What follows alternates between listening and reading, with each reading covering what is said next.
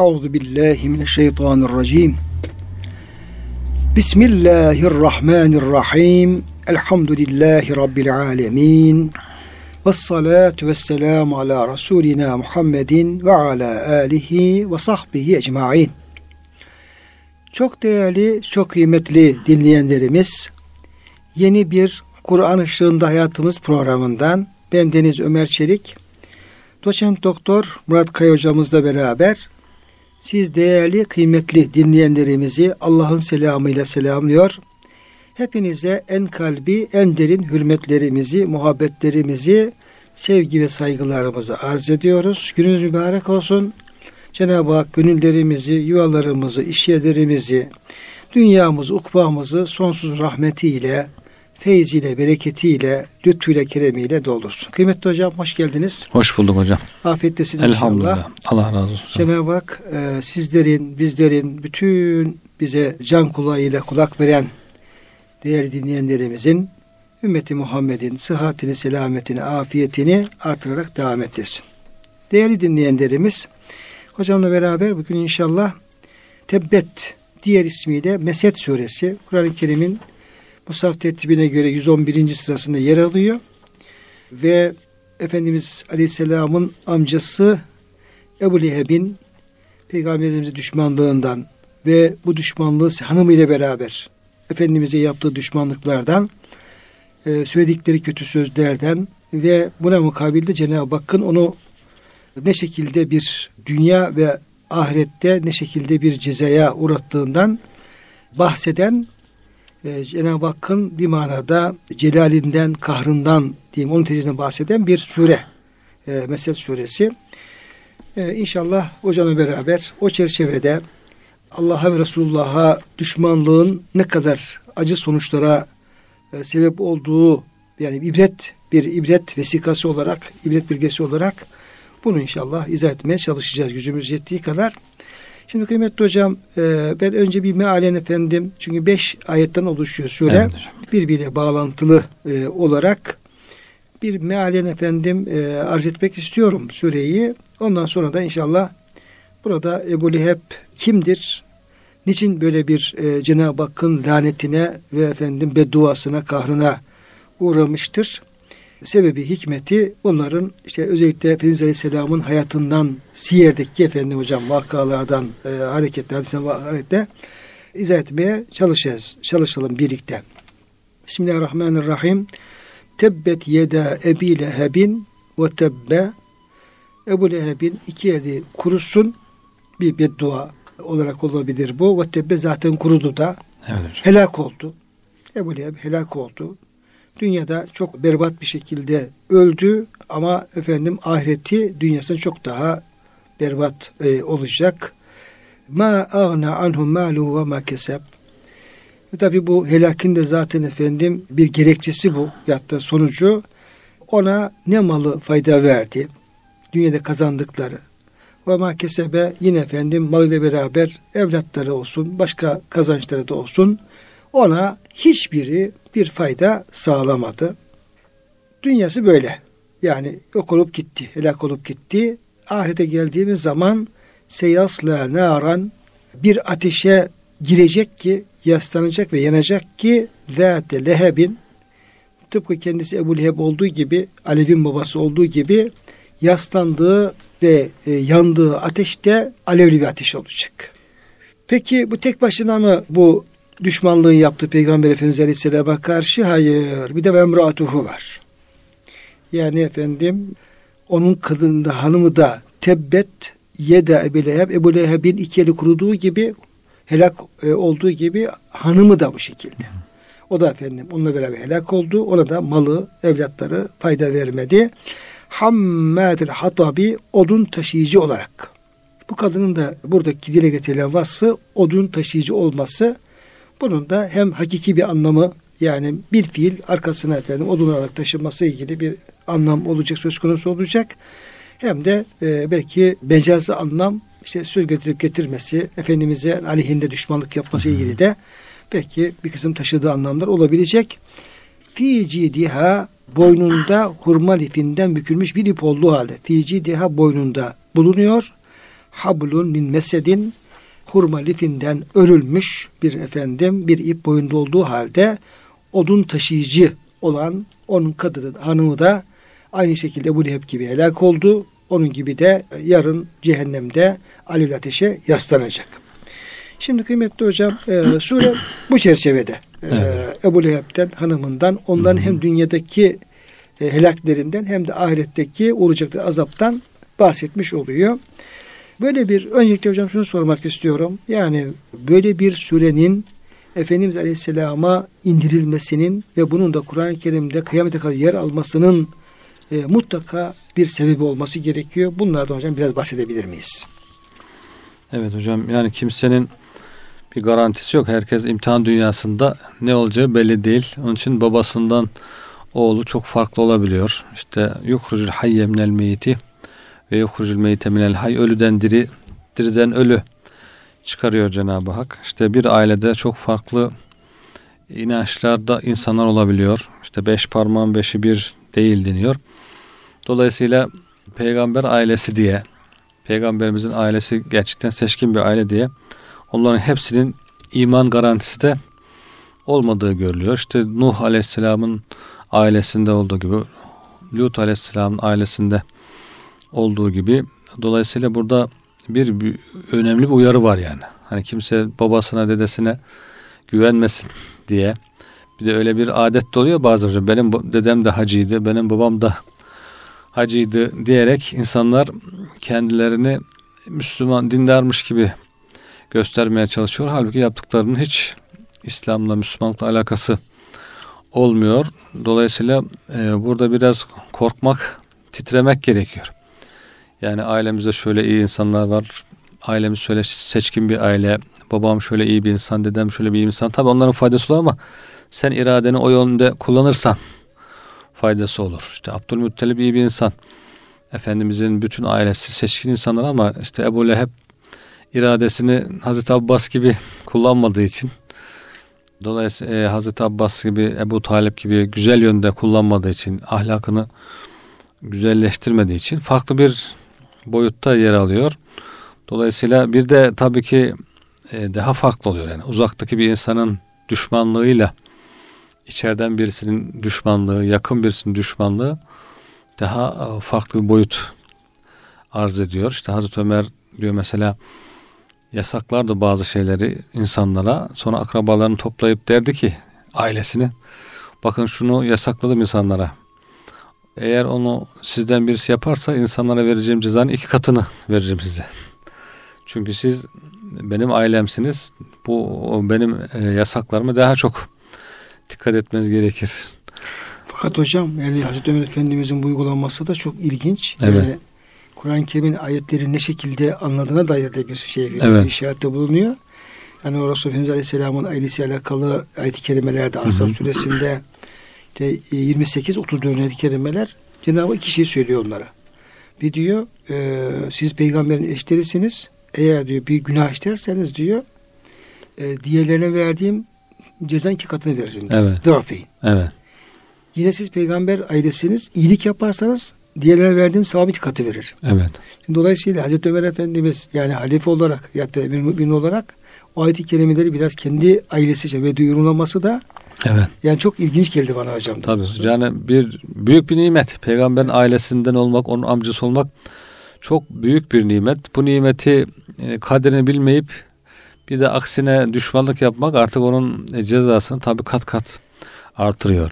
Bir de hocam sözünü unutmayın. O demin e, yani bir insanın diyelim ki babasının üftü olması, dedesinin diyelim ki alim olması, böyle kendisinin diyeyim böyle bir yani Müslümanlıkla e, maruf bir kabileye bir şeye şey olması belki yine insana bir efendim bir şey yapar ya bir onur verir bir saygı şey yapar ama fazla fayda vermez. Esas evet. kişi kendi amelinden Tabii. E, şey yapacak. E, o açıdan Resulullah Aleyhisselam'ın hocam şöyle bir hadis-i şerifini hatırladım da ona bağlantı olarak bir sefer Efendimiz Aleyhisselam kızı Fatıma'ya sesleniyor. Hı. İşte halası Safiye'ye sesleniyor.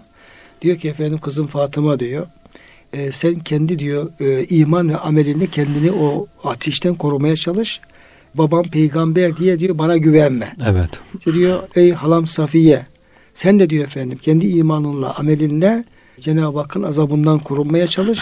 İşte efendim benim yeğenim bir peygamberdir. Bana efendim şefaati kurtarır tarzında bana güvenmek gibi hocam öyle bir hadis-i şerif var. Evet, evet. Efendimizin. Evet hocam. Dolayısıyla da Kur'an-ı Kerim'de hocam sürekli bunu şey yaptığı için yani bir akrabalığın şunun bunun yani iman olmadığı takdirde bütün bunların hocam hiç faydası olmayacak.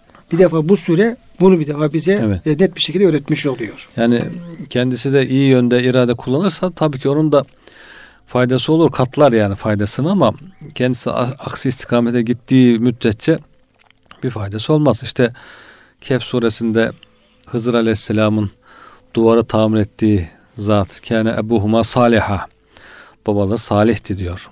İşte buradan bir e, çıkarmışlar, anlamışlar alim müfessirler. Demek ki baba, babası salih olursa demek ki e, çocuklarına böyle faydası olabiliyor. Babanın dedenin salih olmasının çocuklarına faydası var ama tabii ki bu onlar iman ettiği, buyurduğunuz gibi iman ettiği ve hayır yoluna girdikleri müddetçe. Ama Ebu Leheb gibi e, ters istikamete giderse onun e, babasının ne üstten ne alttan hiçbir fayda görmesi mümkün değil. Hatta e, cezası daha katlanarak geliyor. İşte Kur'an-ı Kerim'de ismi zikredilen iki kişi var herhalde hocam. Bildiğim kadarıyla bir Zeyd var. Bir de Ebu Leheb var. Evet olumlu anlamda Zeyd hocam. Evet. E, olumsuz anlamda böyle. Evet yani hakikaten Zeyd bin Harise peygamberimize olan Yani şeyden yani Peygamber Efendimiz dönemindeki şahıslardan. şahıslardan. diyelim. Evet.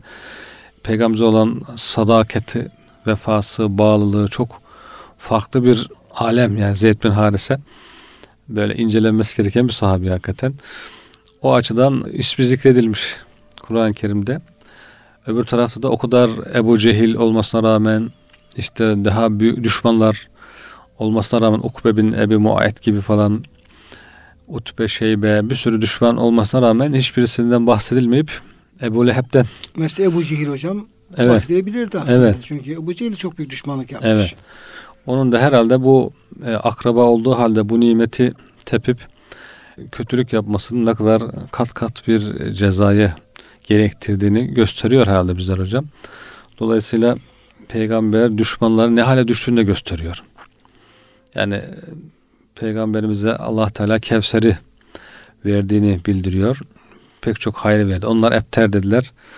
Hayır on öyle değil. Biz sana hayır verdik buyuruyor Cenab-ı Hak. Sonra İzaca Nasrullah'ta peygamber olan yardımlarını, fetihlerini bildiriyor. Peki düşmanların hali ne oldu?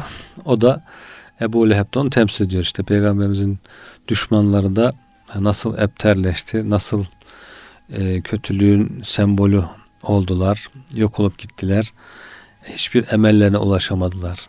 Yani arkalarında hiçbir şey bırakmadan çekip gittiler.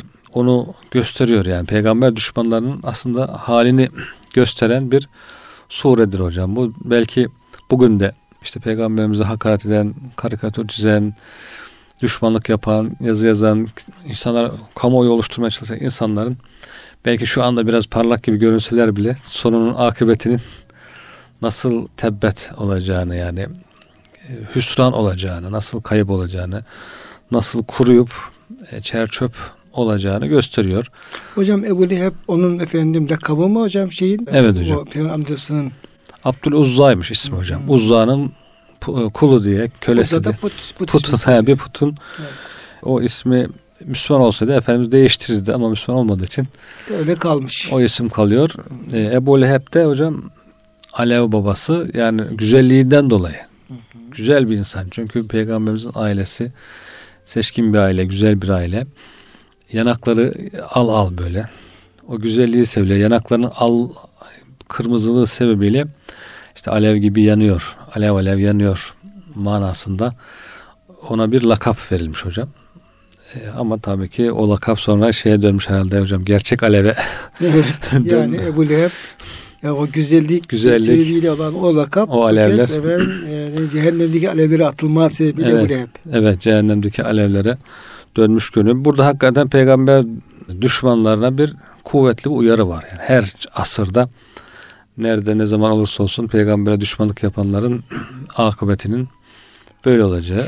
Burada hocam yani Ebu Leheb'in Peygamberimiz Aleyhisselam'a ne tür düşmanlıkları yaptığını, ne Evet. tür kötülükleri yaptığını, e, iyi iş yapmak lazım. iyi Hı-hı. tahlil etmek lazım. Evet. iyi ortaya koymak lazım.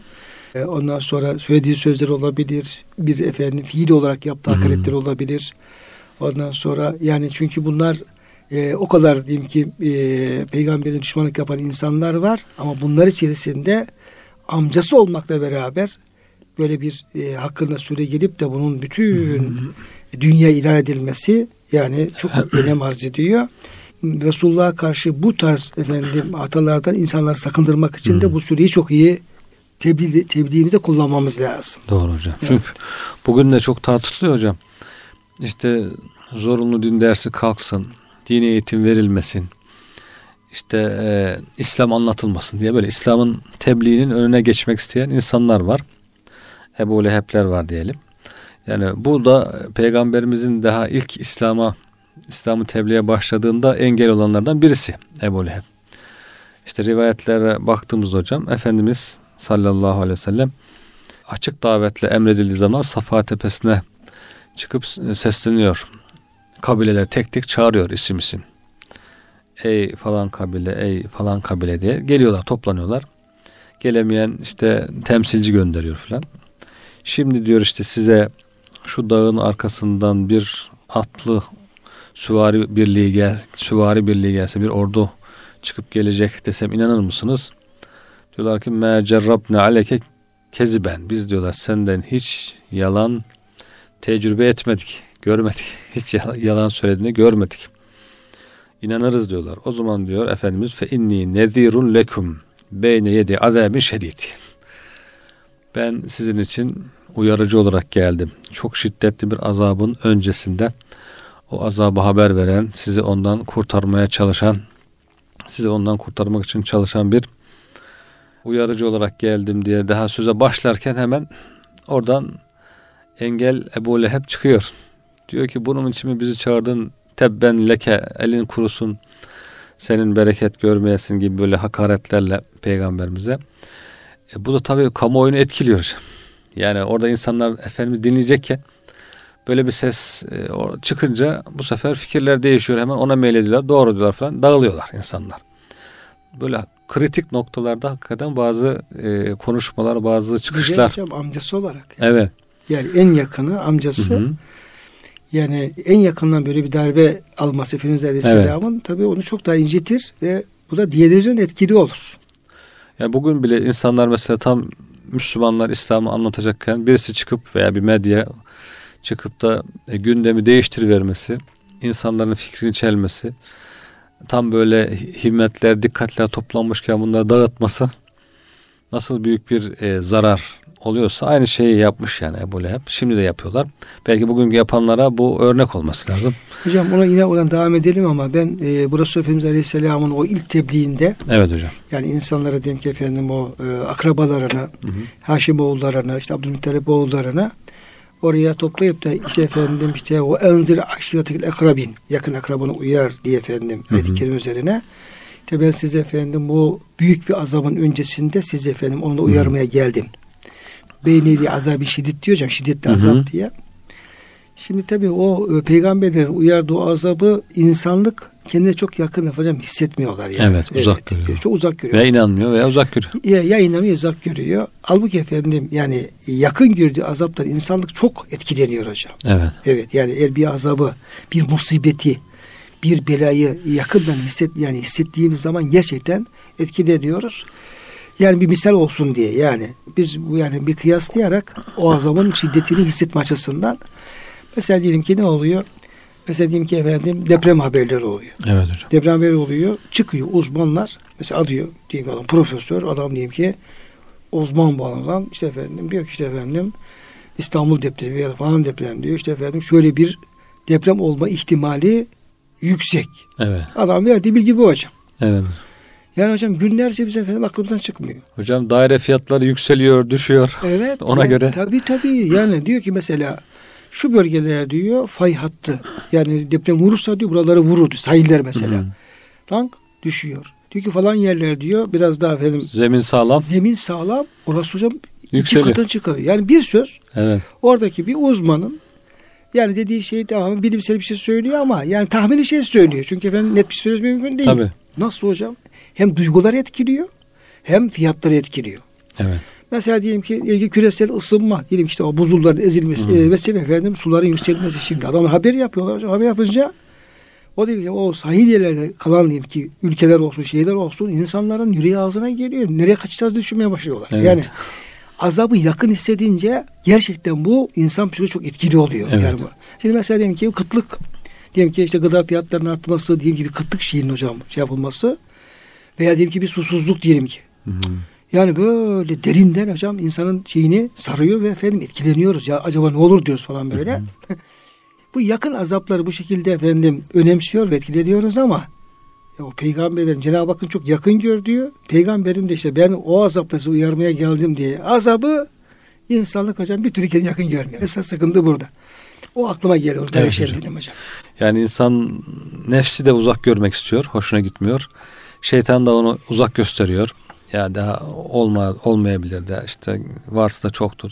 Kurtarırsın sonra dönersin gibi çeşit çeşit yollar ile insanları uzaklaştırmaya çalışıyor. E, Dolayısıyla insanlar bir hayırdan engellenmiş oluyorlar. Bunlar hayır engelci, engelleyicileri diyebiliyor. Menna'in lil hayr gibi hocam. Hayrı engelleyen, insanların hidayetini engelleyen önemli aktörler. Menna anil hayri mutede nesim. Evet. Tabii. Yani bugün de bunlardan çok var. İnsanlar böyle inanacağı zaman işte yok bu tür şeyler dogmatiktir, saçmadır, batıldır, çağdaş düşünceye bakalım, dünyaya bakalım falan gibi çeşitli şekillerde insanların düşüncelerini çelen, insanları imandan, gerçek kurtuluştan engelleyen insanlar her dönemde oluyor. Ebu Leheb'ler de bir ibret olması için bu sure yani. Başka rivayetlerde yine Efendimiz toplu olarak çağırdığı gibi insanları evine de çağırıyor. Akrabaların evine çağırıyor. Yemek hazırlıyor onlara. Yemek ikram ediyor. Yemekten sonra başlıyor yavaş güzel güzel anlatmaya. Efendimiz hocam kazan ismi neydi? Garra mıydı? He, garra tenceresi. Evet tenceresi diyor. Orada yemekler e, hazırlayıp e, hatta mucize de göstermiş oluyor. Az bir yemek. Bir kişinin yiyeceği yemek 40 kişiye yetiyor. İşte süt ikram ediyor. Başlıyor işte amcası, te, işte halası, halaları, akrabaları, amcaları falan, amcaoğulları. Anlatırken tam böyle yine Ebu Leheb orada işte bizi bunun için mi çağırdın bu tür batıl saçma şeyler için mi bizim rahatsız ettin falan diyerek insanların himmetlerini yine dağıtıyor. Yine insanlar bir şey dinlemeden dağılıp gidiyorlar. Tekrar çağırıyor Efendimiz ikinci def- defa. Üzülüyor tabii ki. E, bu tür engelleri sebebiyle Cenab-ı Hak da onun hakkında bu tehdidi indiriyor. Bir de tabii şeyin de burada yani ilk zamanlardan son, Mekke'nin son zamanlarına kadar ambargoya kadar uzanan bir mücadelesi var. Ebu Leheb'in e, peygamberimiz e, mesela ev ev kapı kapı dolaşırken o da arkasından geziyor. Peygamber bir şey anlatıyor o da arkadan gelip bunu inanmayın. Bu benim yeğenimdir ben sizden iyi tanırım bunu falan diye. İşte öyle rivayetler var. Peygamberimizin haç mevsimlerinde çadırları tek tek gezdiği, oraya hacca gelen kabileleri tek tek gezdiği, e, onlara İslam'ı anlattığı, arkasından da diyor işte al yanaklı, güzel yüzlü birisi, iki tane saç örgüsü var, işte iki saç örgüsüyle geziyor. Peşinden sordum diyor bu kim? Bu delikanlı. Bu delikanlı diyorlar Kureyş'ten çıkan peygamber olduğunu iddia eden delikanlı. Peki arkasındaki o güzel al yanaklı kim? O da diyorlar onun amcası işte elinde taşla işte eziyet ederek, hakaret ederek insanları onun anlattıklarından uzaklaştırmaya çalışıyor diye böyle uzun süren bir mücadelesi var. Yani hak et, yani kolay hak edilmiyor bu şekilde hocam. Allah'ın yani laneti de kolay hak Lanetini etmiyor. kolay hak etmiyor. Ya Cenab-ı Hak hocam durup dururken yani hiçbir kulunu bu şekilde efendim yani Evet. e, beddua etmez, lanet etmez, hak etmediği sürece Hı hı. Cenab-ı Hak adil mutlak olduğu için yani bir kul işlediği günahla bir cezayı hak etmediği sürece Evet. Allah ona bu cezayı vermez. Tabii. Yani çoğu zaman da affeder ama affedilmeyecek bir suç işlerse ve bunu da bilerek isteyerek yapacak olursa Cenab-ı Hak da adil mutlak olarak ona o cezayı verir. Yani akraba olarak destek olacağı yerde devamlı köstek olmuş. Yani Mekke e, hayatı boyunca peygamberimizin en son Mekkeliler ambargo kararı alınca yani Müslümanları Ebu Talip mahallesinde toplanıp Müslümanlar onlarla bütün alışverişi kesmeleri, işte Müslümanların çok sıkıntı çekmesi, açlık, susuzluk, engel olmaları, alışverişe engel olmaları, evlenmelerine engel olmaları. Bu ambargoda yani iman etmeyen akrabaları bile peygamberimiz yanındayken Ebu Leheb karşı tarafta diğer e, müşriklerin yanında bir de işte gururlanıyor. İşte bakın diyor nasıl Lat ve Uzza'ya güzelce yardım edebildim mi? Nasıl yaptım kendi akrabalarımı böyle işte sıkıntıya düşürdüm diyerek güya övgü bekliyor. İnsana tabi tabi diyorlar pohpohluyorlar sen çok güzel iş yaptın falan. Onu böyle helake sürüklüyorlar insanların pohpohlaması. Ancak helake sürükler insanı bir yere götürmez. Dolayısıyla hep karşısında yer almış. Yani peygamberimize inanmayan pek çok akrabası yanında yer alırken bu sıkıntıya katlanırken bu ambargoda o karşı tarafta alıyor. Zarar veren tarafta yer alıyor.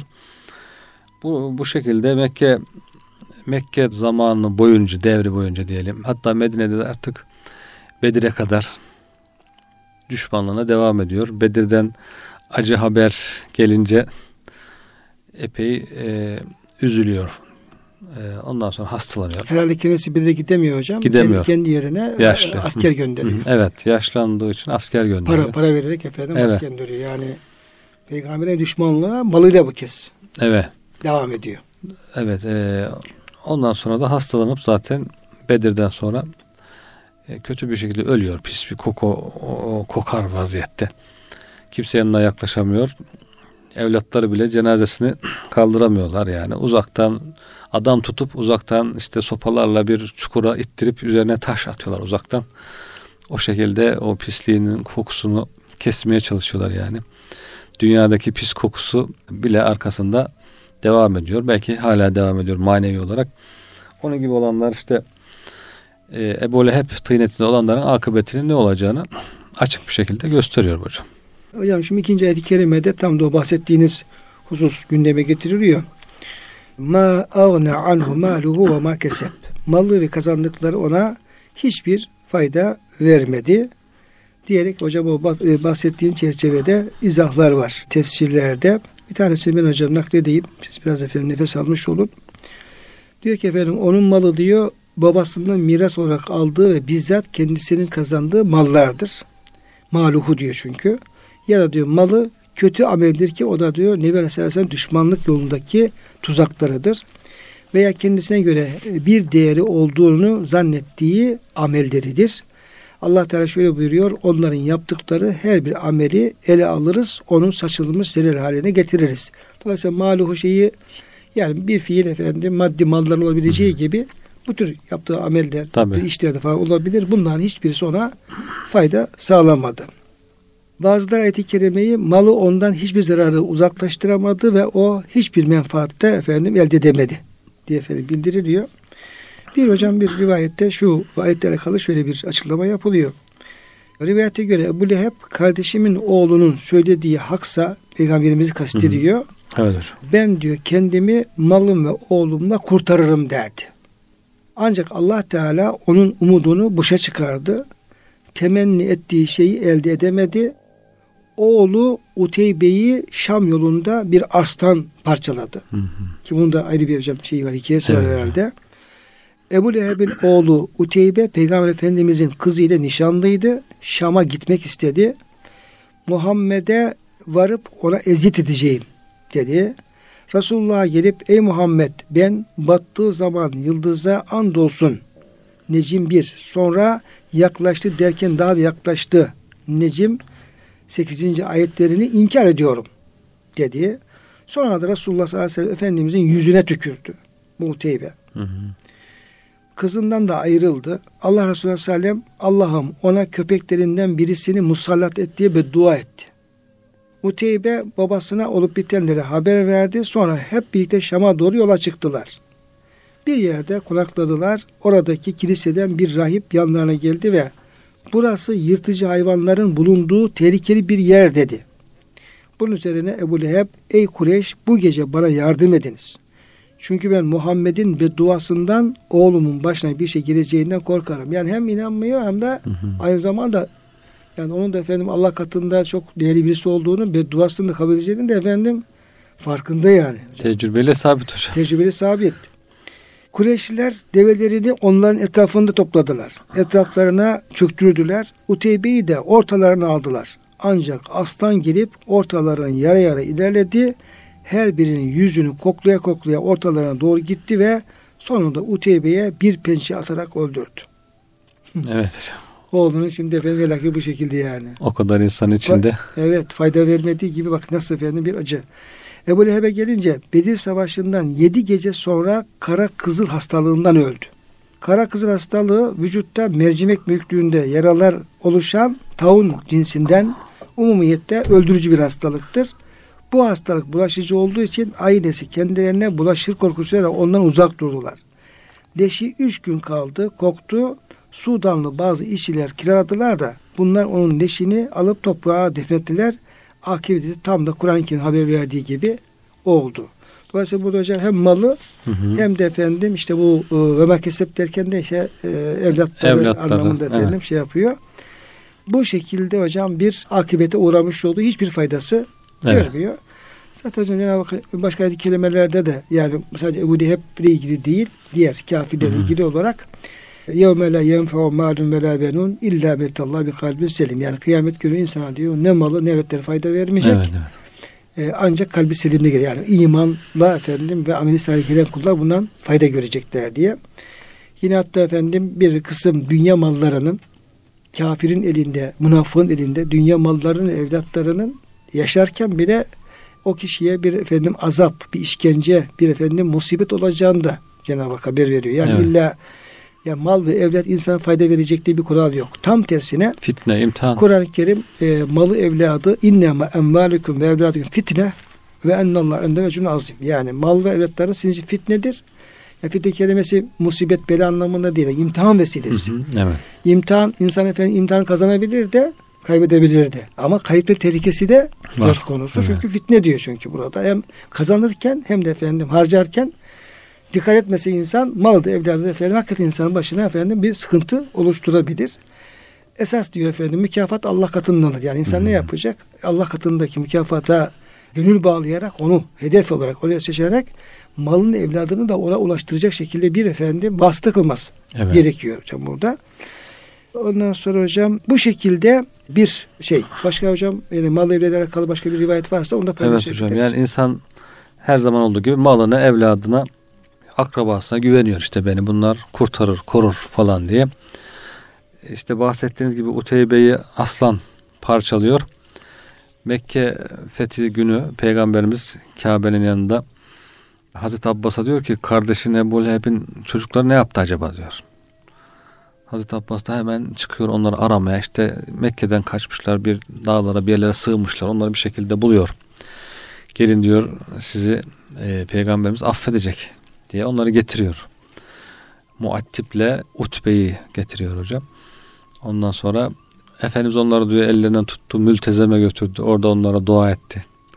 Onlar da iman ediyorlar orada hocam. Oo ne güzel hocam ya. Ondan sonra e, oradan beraber işte Huneyn'e gidiyorlar. Huneyn'de peygamberimizin yanında hiç ayrılmıyorlar. Yani tam bir fedakar olarak hatta bir ok geliyor. Muattip işte o kendisini siper edince işte gözüne gelmiş ok. Gözünün birisi çıkmış. Peygamberimizi korumak için yani. Ne güzel. O şekilde nesli de kendi yolundan gitmiyor yani. Nesli de Müslüman oluyor.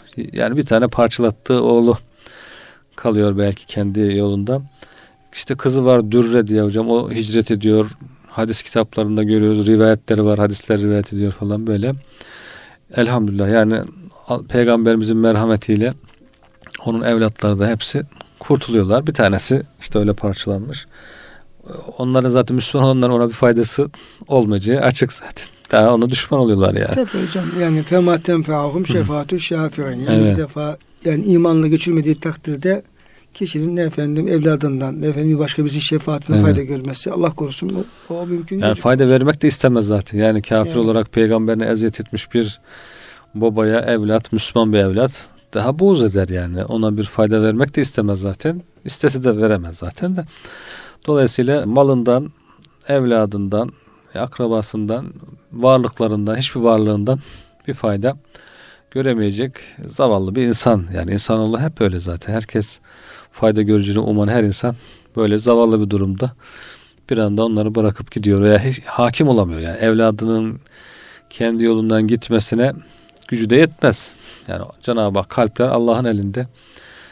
Dolayısıyla e, insanın böyle gururlanması, kibirlenmesi, malım, evladım demesi boş bir gurur yani. Şeytanın verdiği boş bir gurur. Şimdi hocam e, gelelim bunun e, ahiretteki azabına seyasla naran hep. O diyor efendim e, dünyada bu şekilde e, çok kötü, çok berbat bir şekilde vefat edeceği gibi malı evladı bir fayda sağlamayacağı gibi Hı-hı. ahirete geldiği zaman orada yine malı evladı fayda sağlamayacak ama bir de bunun ötesinde bir efendim e, kendi lakabına uygun tarzda evet. Ebu Leheb Zate Leheb evet. naran yani alevli bir ateşle hocam yaslanacak. Hmm. İşte Ebu Leheb gibi böyle bir güzellik sahibiyken alev sahibi cehenneme girecek. Cehennemin cehenneme gireceği kesin. Böyle isim verilerek gireceği bildirilen tek şahıs herhalde hocam. Başka diğerleri zaten genel bildiriliyor. Kafirler genel ifade ediliyor ama Ebu Leheb'in ismen cehenneme gireceği kesin bir şekilde ifade ediliyor. Ve bunu bozamıyor da yani. Hani istese bir şey yapabilir. İşte bana hakkında böyle ayet indi ama ben artık Müslüman oldum şimdi. Onu hocam soruyorlar evet. evet. Yani diyor ki efendim hatta bu vefatından herhalde birkaç sene önce hocam bu. Çok yani önce. İşte Bedir'de vefat ediyorsa belki efendim 10-13 sene önce Tabii, ilk yıllar çünkü. O ilk yıllardan az oluyor. 13-14 sene bu ayet-i kerimeli. Yani en az 10 sene diyeyim hocam. En az 10 sene bu ayet-i kerimeler okunuyor. Bu süre okunuyor. Bu da efendim Duyuyor. Duyuyordur yani çünkü Duyuyor. Mekke çok geniş bir yer değil. Evet. herkesin kulağı peygamberimizde. Herkesin evet. kulağı verilen ayetlerde. Buna rağmen bu kadar süre efendim şey yaptınca efendim adam demek ki inansaydı bu ayette bir şey çıkacaktı belki de. yani şeytanlık bile yapabilirdi. Onu bile yapamamış yani. Yani Kur'an'ın mucizesini olduğunu gösteriyor. Bu Kur'an-ı Kerim diyor gayipten öncesi geç, gelecekten haber verir ve bu aynen çıkar. İşte Ebu Leheb cehenneme girecek diyor. 13 sene daha yaşasa bile onun iman etmeyeceğini kesin olarak bildiriyor. Ebu Leheb de İslam'a zarar vermek için ya ben insanların Kur'an'la ilgili inançlarını sarsayım bakalım bir diyerek işte ben Müslüman oldum artık bundan sonra tövbe ediyorum. Allah da bütün tövbeleri kabul eder. Beni de işte cehennemden kurtarır falan gibi bir numara yapsaydı insana derler ki ya al ayet-i kerime cehenneme girecek diyor. Bu adam iman ettim diyor diye bir şüphem. Yani büyük bir şüphe de olurdu aslında. Büyük bir fitne de olurdu. Ama onu bile yapamamış yani Cenab-ı evet, Hak. Hocam çok Cenab-ı Hak. müsaade etmeyince hocam. Evet. Cenab-ı Hak müsaade etmeyince ona bile gücü yetmemiş. Onu yapmak da bir şey ister yani bir oyunculuk ister. Bir böyle e, sanat ister belki. Onu yapacak hali yok. Adam öyle öfke dolu ki o öfkesini sindirip de böyle rahat bir psikolojiyle işte ben de iman ettim bir pişmanlık hali sergilemez falan. Bu büyük bir şey ister. Ne diyelim kabiliyet ister. Onu bile yapamamış çünkü. Şeytani bir kabiliyet. Şeytani bir kabiliyet ister. Evet. Bu öfkesini yenip de bunu bile söyleyememiş. Artık ne hali varsa o hali değiştirmeden devam etmiş yolda yani. Hocam şimdi programın sonuna giriyoruz ama şunu ifade edelim. Yani diyor ki Resul Efendimiz buyuruyor ki kişinin diyor e, böyle malem yugarrir en son diyor bu efendim gargara yani Hı, can boğaza gelme. Can boğaza gelinceye kadar tövbesi kabul olur diye buyuruyor evet. Efendimiz Aleyhisselam. Ayet-i kerimelerde buna efendim işaret şeyler var. Fakat hocam bunun istisnaları var. Evet. Yani ayetlere baktığımız zaman ve işte efendim bu süreye baktığımız zaman bunun istisnaları var. Yani bu kural hocam herkesin geçerli değil. İstisna Tabii. var. Çünkü bazı öyle günahkar insanlar var ki bu Tebük seferine katılmayan hmm. efendim bir kısım münafıklar da dahil olmak üzere e, Cenab-ı Hak onları hocam henüz hayattayken, yaşarken affetmeyeceğini evet. ve onların kafir olarak öleceğini bildiriyor. Evet. Ve o insanlar da hocam tövbe etmiyorlar. Esre de Allah kabul etmiyor, kafirde kalıyorlar. Evet. Bu, böyle bir şeyler hocam. Böyle bir durum söz konusu. Ebu Leheb de böyle. Yani 13 sene öncesinde Cenab-ı Hak onun hakkında hükmü bildiriyor ve ona bir hidayet kapısı kapanıyor. Yani bazen öyle bir insan büyük günah işleyebilir ki Allah tövbeleri son nefese kadar kabul et, etmesine rağmen, edecek olmasına rağmen o günah sebebiyle Allah o kişiye tövbede nasip etmez. Allah korusun. Ve efendim affetmeyebilir de. Dolayısıyla hocam burada yani hakikaten günah işlemekte cesaretli olmamak gerektiğini nasıl evet. olsa ben işlerim Affedilir. Sonra "Ay ben efendim tövbe ederim, affedilir gibi düşünmemek lazım. Böyle bir ihtimal de olmayabilir. Mesela yine Bakara suresindeki innellezeke feru sevahun aleyhim. Öyle inkar edenler var ki sen onlara uyarsan uyamazsan la yu'minun iman etmeyecekler diyor hocam. Adamlar hayatta hala. Ama işledikleri günahlar, o küfür günahı ve peygamber düşmanlık öylesine has safhadaki Allah onların kalbini mühürlü bir de açmıyor. Dolayısıyla bu konuda e, hakikaten cesaret olmamak lazım. Evet. Günah işlemekte cesaret olmamak lazım gibi hocam bir sonuç buradan çıkarabiliriz diye düşünüyorum. Ve gıylihi ya Rabbi inne haule kavmin la yu'minun. Mi? benim diyor ya. Cenab-ı Hak yemin ediyor ya senin diyor peygamberin ya Rab ya Rab diye dua etmesi hakkı için söylüyorum ki bunlar demek ki Efendimiz dua ediyor iman etsinler diyor. Ettiler diyor ama ona rağmen de Etmiyorlar yani. etmiyorlar. Evet. Kıymetli hocam verdiğiniz bilgi için çok teşekkür ediyorum. Ve çok değerli dinleyenlerimize de Cenab-ı Hak bizleri Ebu Leheb gibi olmaktan muhafaza etsin Amin. duamızla Allah'a emanet ediyoruz.